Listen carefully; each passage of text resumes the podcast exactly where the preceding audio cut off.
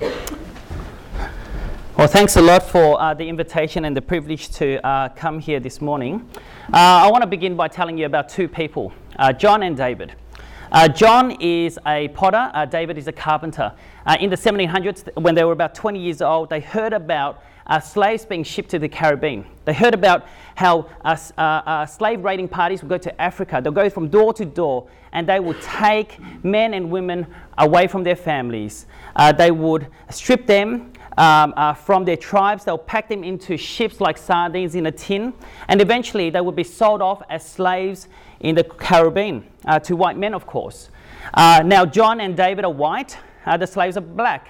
Uh, John and David are from Europe, uh, the slaves are from Africa. John and David are followers and disciples of Jesus. But the African slaves know nothing of Jesus. And so, what do they do? Well, they decide to go to the Caribbean uh, to share the gospel with the slaves. Uh, but there's a problem because they were told that if they wanted to go to the Caribbean to be amongst the slaves, then they first must have to become slaves themselves. How would you feel about that if you heard that? Well, astonishingly, for them, it didn't faze them a bit. If they must become slaves to preach the gospel to slaves, then slaves they will be. This is what they said. We will go and be slaves on the plantations and work and toil under the lash to get right beside the poor slaves and instruct them. Isn't that amazing? And so they go. They go to a, bar- a land barren of the gospel to proclaim the gospel, even if it means becoming a slave themselves. Now, you might be wondering why on earth would anyone do such a crazy thing? Uh, if John is your brother, and he told you and sat you down one night and said, This is my plan, what would you say to him? Or if David is your best friend and he told you your, uh, his plan, what would you say to him?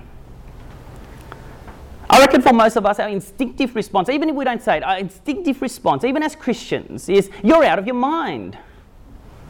Maybe that's the response your friends had when you gave up your career to go into ministry.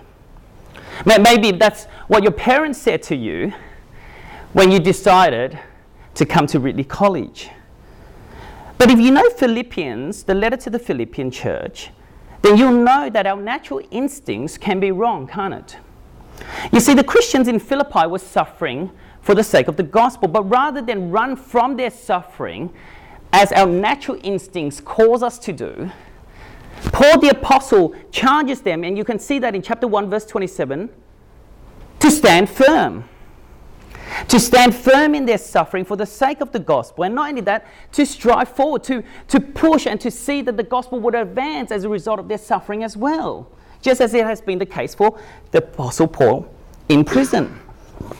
But the Christians in Philippi weren't just suffering, they were also divided. You see that in chapter 4, verse 2. Euodia and Syntyche, probably leaders in the church, they had a fight, so it seems. And as a result of this difference, not about the gospel but over trivial things, they've now divided the church into two factions.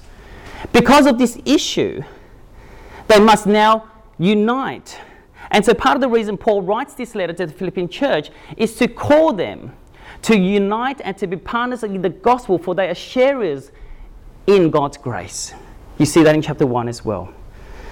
Now, what would the natural instinct be when a church is being divided? What's the mindset of Chinese churches, you might ask, when there's division? Well, from my own experience, this is usually what happens. Well, it becomes a wonderful opportunity to church plant. You go your way, and I'll go my way. Now, the reality is that division in the church can be caused for all sorts of reasons some intentional, some unintentional, some with good motives, and some with bad motives because churches are made up of redeemed people, yes, but we live in the time of the now, but not yet. We are still sinners. We still give in to the desires of our flesh. I mean, if you put two people together in a room, you only have to give them enough time before a fight breaks out. I mean, if you have parents, then you know that even people who deeply love each other and are committed to one another have terrible and horrible conflict. If you have friends, which I hope you do, then you know that even within friendships, we can have disagreements and fractures in our relationships. I mean, we all fight, don't we? And if we're honest with ourselves, we know that we're not innocent. More often than not, we contribute to conflict in a serious way because we're naturally selfish. We care more about ourselves than others. We want to defend our rights. We want to force our opinions. We want to get our way. And this is evident in Chinese churches because Chinese churches are full of sinners, just as every church is. But in Chinese churches, there's another element that we often don't think about, and that is the cultural baggage of the people in Chinese churches. You see, Chinese churches are often made up of two groups of people. You've got the OBCs and the ABCs. Here's another term in case you haven't heard about it. The OBCs are the overseas born Asians, Chinese. And then you've got the ABCs, the Australian born Chinese, overseas born, Australian born. But the ABCs aren't.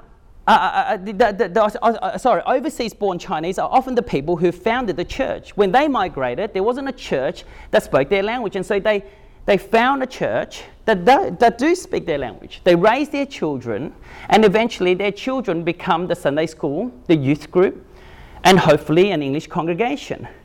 That the OBCs want their ABC children to like them, to appreciate them, to inherit their cultural uh, traditions.